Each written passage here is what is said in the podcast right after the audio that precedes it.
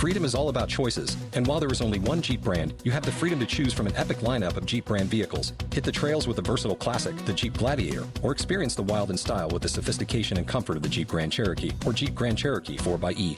Looking for a more immersive experience? Let nature come to you in the open air Jeep Wrangler or Jeep Wrangler 4xE, America's best selling plug in hybrid. Whatever you choose, adventure is just one drive away. Visit Jeep.com for details. Based on 2022 CYQ4 sales, JD Power retail sales data, Jeep is a registered trademark. La guerra, sebbene sia doloroso ammetterlo, rappresenta un istinto primordiale dell'essere umano. Questo istinto è probabilmente legato alla necessità ancestrale di procurarsi cibo, in linea con la nostra natura predatrice, e contemporaneamente di difendere il proprio clan familiare. Già nelle pitture rupestri neolitiche troviamo testimonianze di gruppi armati in conflitto, raffigurati con armi rudimentali come lance, archi e frecce. Queste rappresentazioni sono una prova tangibile di come la propensione alla guerra sia stata una parte intrinseca della nostra storia sin dai suoi albori.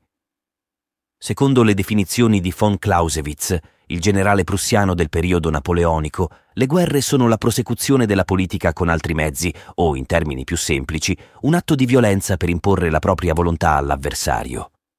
Nel corso dei millenni, questa terribile arte ha subito notevoli trasformazioni, adattandosi ai costumi e all'evoluzione tecnologica delle nostre società, adottando progressivamente strategie ed armi sempre più letali.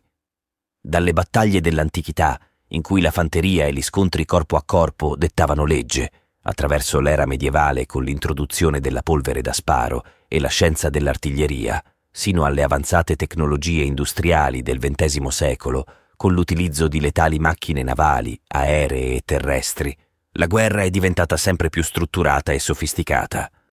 Se oggi il nuovo fronte di scontro è rappresentato dal massiccio impiego di sistemi automatizzati, i droni, che nella guerra fra Ucraina e Russia stanno dimostrando enormi potenzialità militari, il vero next level è però già una realtà che agisce più o meno silenziosamente dietro le quinte da decenni. Dopo la Seconda Guerra Mondiale, la necessità di ricostruire l'Europa ha spinto il mondo occidentale ad avviare la fase innovativa della terza rivoluzione industriale, caratterizzata da una vasta svolta tecnologica planetaria. È emersa l'epoca dei transistor, dei microchip, dei computer, delle telecomunicazioni, della corsa allo spazio e soprattutto dell'informatica. Una rivoluzione epocale ancora in corso, che ora inizia a scricchiolare sotto i colpi della digitalizzazione e della temuta intelligenza artificiale, con un elemento di continuità mai visto prima, la rete globale.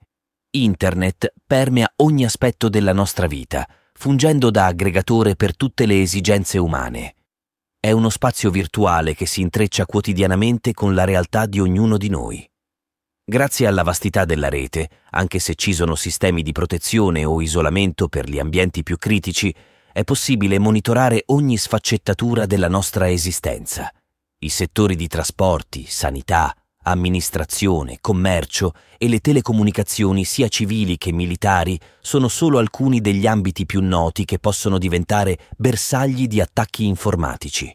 Tuttavia, i target più frequenti sono quelli di natura sociale. Questo avviene con l'obiettivo di influenzare i sentimenti di intere fasce di popolazione e di modificarne l'orientamento politico-ideologico a vantaggio di gruppi di interesse, sia legittimi che illegittimi. Esiste un nuovo scacchiere internazionale in cui diversi paesi, dalle grandi potenze agli stati emergenti, sono impegnati in una guerra subdola e silenziosa da tempo. Se inizialmente questo conflitto ha avuto origine come un atto criminale di pirati informatici, mirato a sottrarre risorse a cittadini in tutto il mondo attraverso la violazione di dati personali e accessi a conti bancari e carte di credito, la situazione è rapidamente evoluta assumendo un carattere marcatamente militare. In passato, gli agenti segreti, spesso idealizzati nella versione hollywoodiana degli 007, erano infiltrati sul campo, affrontando rischi elevati per la loro incolumità. Nel corso degli anni, la realtà è stata ridefinita dalla sorveglianza digitale, dall'estrazione di dati riservati e dagli attacchi informatici. Si tratta di armi virtuali, quasi invisibili, messe in atto da schieramenti fluidi difficili da identificare e associare alle responsabilità di un governo specifico. comprendere come un attacco digitale possa avere impatti nel mondo reale, soprattutto in ambito militare, è una sfida ardua. Una risposta chiara è giunta dagli Stati Uniti alcuni anni fa, durante il conflitto con l'Iran. Iniziato con la rivoluzione islamica e l'ascesa al potere dell'Ayatollah Khomeini nel 1979, questo scontro si è trasformato in una vera e propria guerra a distanza. Non più combattuta sul terreno, ma attraverso metodi politici, economici e più recentemente informatici. Contro l'Iran per frenare le sue ambizioni nucleari, nel 2009 gli Stati Uniti hanno condotto il primo ampio attacco di guerra cibernetica, noto come il caso Stuxnet. Questa operazione ha evidenziato i considerevoli danni che possono essere inflitti nel mondo reale attraverso l'utilizzo di virus informatici. Numerosi sono gli esempi, fra cui quello dei pirati informatici brasiliani che da tempo sfruttano due satelliti militari statunitensi dismessi ma ancora funzionanti, per coordinare le loro attività criminali sul campo. Va inoltre menzionato il più grande attacco nella storia dell'informatica, il devastante NotPetya. Causando danni superiori a 10 miliardi di dollari nel mondo, NotPetya si è infiltrato originariamente in un software di gestione fiscale ucraino. In breve tempo si è diffuso attraverso numerose aziende, distruggendo i dati di oltre il 10% di tutti i computer in Ucraina. L'attacco, inizialmente mascherato come ransomware con una richiesta di appena 300 dollari, si è poi rivelato essere un vero e proprio distruttore.